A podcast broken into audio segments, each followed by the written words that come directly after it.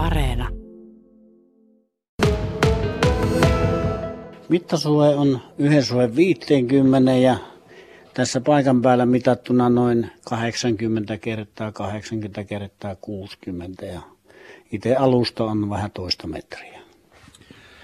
Ja tämä on aivan upean näköinen. Ihan siis sanattomaksi lähestulkoon tässä tulee kun katsoo. Siinä on, ikkunat on tehty eri värisistä kolikoista ja sitten näistä ää, kuparin ruskeista kolikoista on tietysti suurin osa tästä pinnasta, kaupungintalon pinnasta. Timo Ruotsalainen, miksi? Miksi ryhdyt tällaiseen urakkaan? No kaikkihan heijastuu tuota, tästä leijonatehtailusta, kolikoista itsenäisyyden ajan juhlavuoden kunniaksi tehtynä, että sen jälkeen tuli mieleen, kun näitä kolikoita oli tullut haalittua miljoonia kappaleita, että, että mihinkään minä nämä upota. Ja tässä yksi projekti, Joensuun kaupungintalo, kun olen Joensuullaani ja kunnioitan myös mainettani täällä.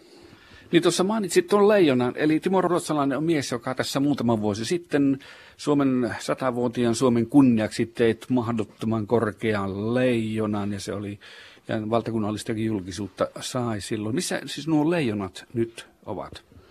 Leijonat on tällä hetkellä täällä Joensuun teollisuusalueella ja odottaa arvovaltaista paikkaansa, että pieniä esityksiä on tullut, mutta vielä ei ole päätöstä tullut, että mihinkä ne siirretään. Että mieluummin tänne Joensuun kaupunkiin. Mites korkeita nuo leijonat olivat kooltansa? Leijona esittelykorkeudessa on kolme metriä korkeita, kuljetuskunnossa 235 ja painaa semmoinen 850 kiloa. Tästä kaupungintaloa, niin tämä on tosiaan 80 senttiä kertaa 80 senttiä, noin 60 senttiä korkea, kuten kerrot. Paljon tällä on painoa? No tietysti paino on vielä mittaamatta, mutta voisin se tämä Suomen vahvin mies Mika Törrä tulla kokeille, että nouseeko se tämä patsas. Mutta veikkaan se 150-200 kiloa ja Törrellä nousee.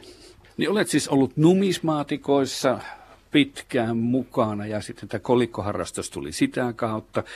Nyt mennään tähän kaupungin taloon, niin mistä kolikosta, minkälaisesta kolikosta tämä on kasattu?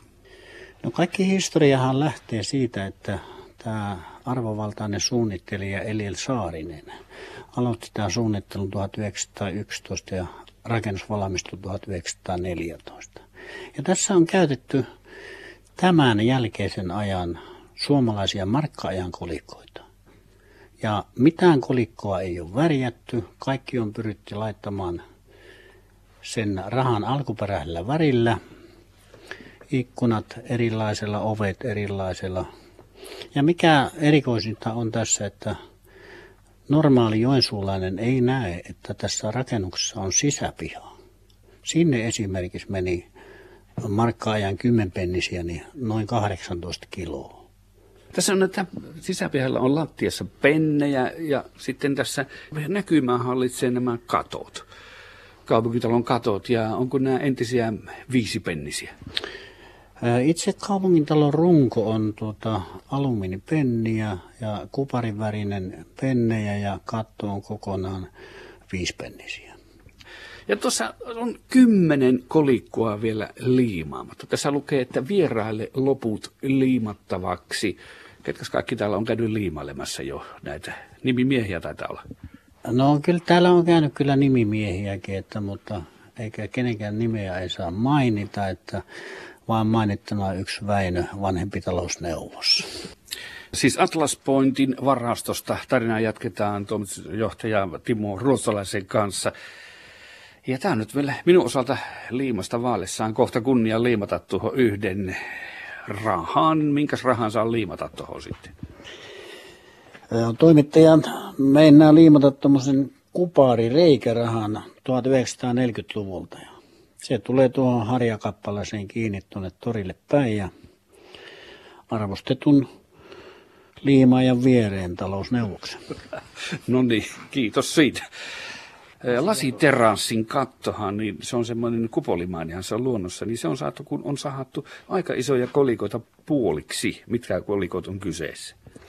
Kyseessä on 1900-luvun alun tuota, kymmenpennisiä. Ne on Suomen historian suurin kuparinen raha ja se kävi muodoltaan, kävi puolikaarevalta ja kävi just sopivaksi tuohon leikata kahtia. Ja Ihan pikaisesti kerrotaan, miten tämmöinen syntyy, ne työvaiheet. No työvaiheita alkaa semmoisesta, että ensin tarvitaan kuvat. Ja Joensuun kaupunki ystävällisesti auttoi välittömästi. Tämmöinen kuin Joni Sorjonen lähetti minulle välittömästi kuvat sähköpostia, josta ne suurennettiin oikeassa yhden suen 50 kokoon ja sen jälkeen tuli tämmöinen tietokonevirtuaali Topi Hassinen ja piirti jyrsintäkuvat CNC-jyrsintäkoneelle ja sen jälkeen Palavanerin Jouni Kontkanen jyristytti MDF-levystä, eli nykyaikaisesti kovalevystä muotin. Ja sitten muutin päälle liimaamaan. Sen jälkeen alkoi sitten tämä niin sanottu varsinainen suurin työ, että liimaaminen. Ja liimaaminen kesti tuota 400 kahvikuppia. Yksinkö liimasit vai onko sulla apulaisia ollut apukäsiä tässä liimaustyössä? Mulla liimaustyössä on yksi henkilö ollut apukäessä, Sipi Siljamäki ja sitten tässä kuvauksessa puolessa sihteerini Armi Hakkarainen. No ajallisesti, niin miten kauan olette liimanneet näitä? No laskettaessa sitä kahvikupin määrästä, niin 400 tuntia. No melkoinen määrä. Joko tälle on paikka löytynyt, mihin tämä on valmis ja tullaan esille laittamaan? Tätä on kyllä ehdotettu Joensuun kaupungille, että sinne kaupungintalo Aullaan tai muuhunkin, mutta tuota, herra päättäjät ei ole vielä päättänyt eikä käyneet liimaamassa omansa. Niin, eli lähitulevaisuudessa toivottavasti tämä, ja kyllähän tämä varmaan johonkin esille saadaan. Kyllä tätä kannattaa ihastella, kyllä tämä niin kaunis on. No, nyt otetaan sitä liimausoperaatiota. Sieltä otetaan kolikkoja, äsken on laitettu liimaa. Nyt näytäpä se paikka, mihin tuossa. Siihen. Kumminka päin? Kruunun puoli tänne päin, Eli näin. tänne kaupungille päin, Ah. ja torille päin ja sitten se uusi luku Vilassa. No juuri niin, Näin. silleen. Tuohon se menee. Siellä nyt on liimat ja nyt painat sen kiinni. Näin. No niin. Sinne jäi. Ja nyt muistat jälkipolvelle sanoa, että minä olen liimannut tuon kolikon, tuon reikärahan